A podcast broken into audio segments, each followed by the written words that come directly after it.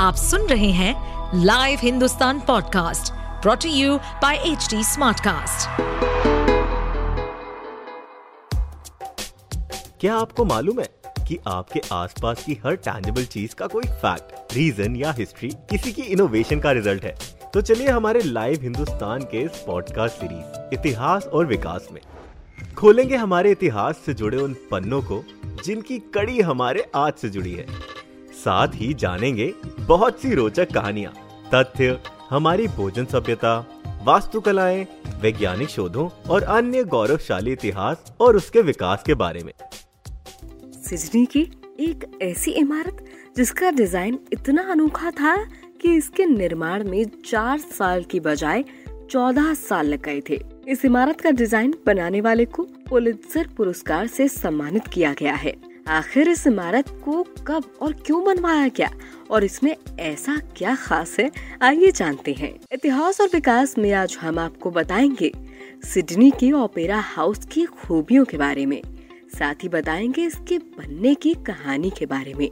और बताएँगे क्यों ये इमारत इतनी खास है। सिडनी का ओपेरा हाउस 20वीं शताब्दी की सबसे प्रसिद्ध और विशिष्ट इमारतों में से एक है। इसे यूनेस्को की विश्व धरोहर स्थलों की सूची में भी शामिल किया गया है।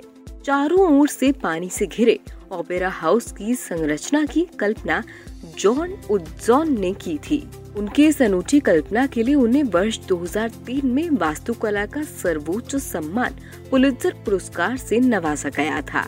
ओपेरा हाउस सिडनी हार्बर में बेनेलोंग पॉइंट पर स्थित है। यहाँ पर संगीत सुविधाओं के लिए एक इमारत के निर्माण का फैसला राज्य सरकार ने लिया था।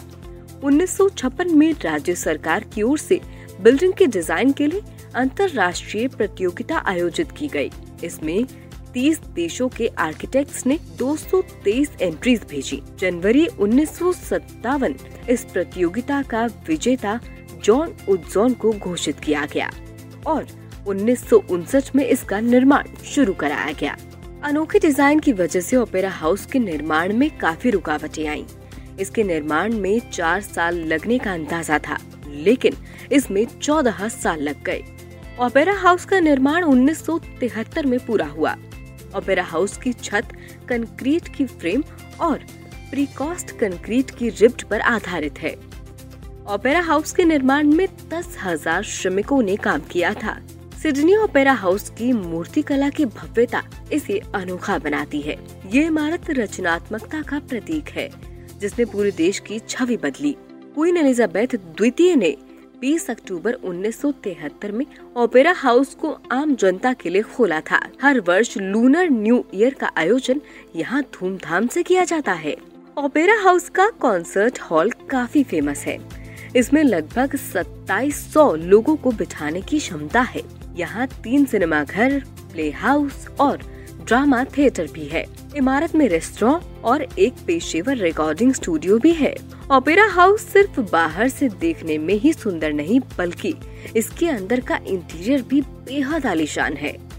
इसकी सजावट इतनी सुंदर होती है कि हर कोई इसे देखता रह जाता है। यही वजह है कि यहाँ आने वाले पर्यटकों में बच्चों की काफ़ी अच्छी संख्या होती है।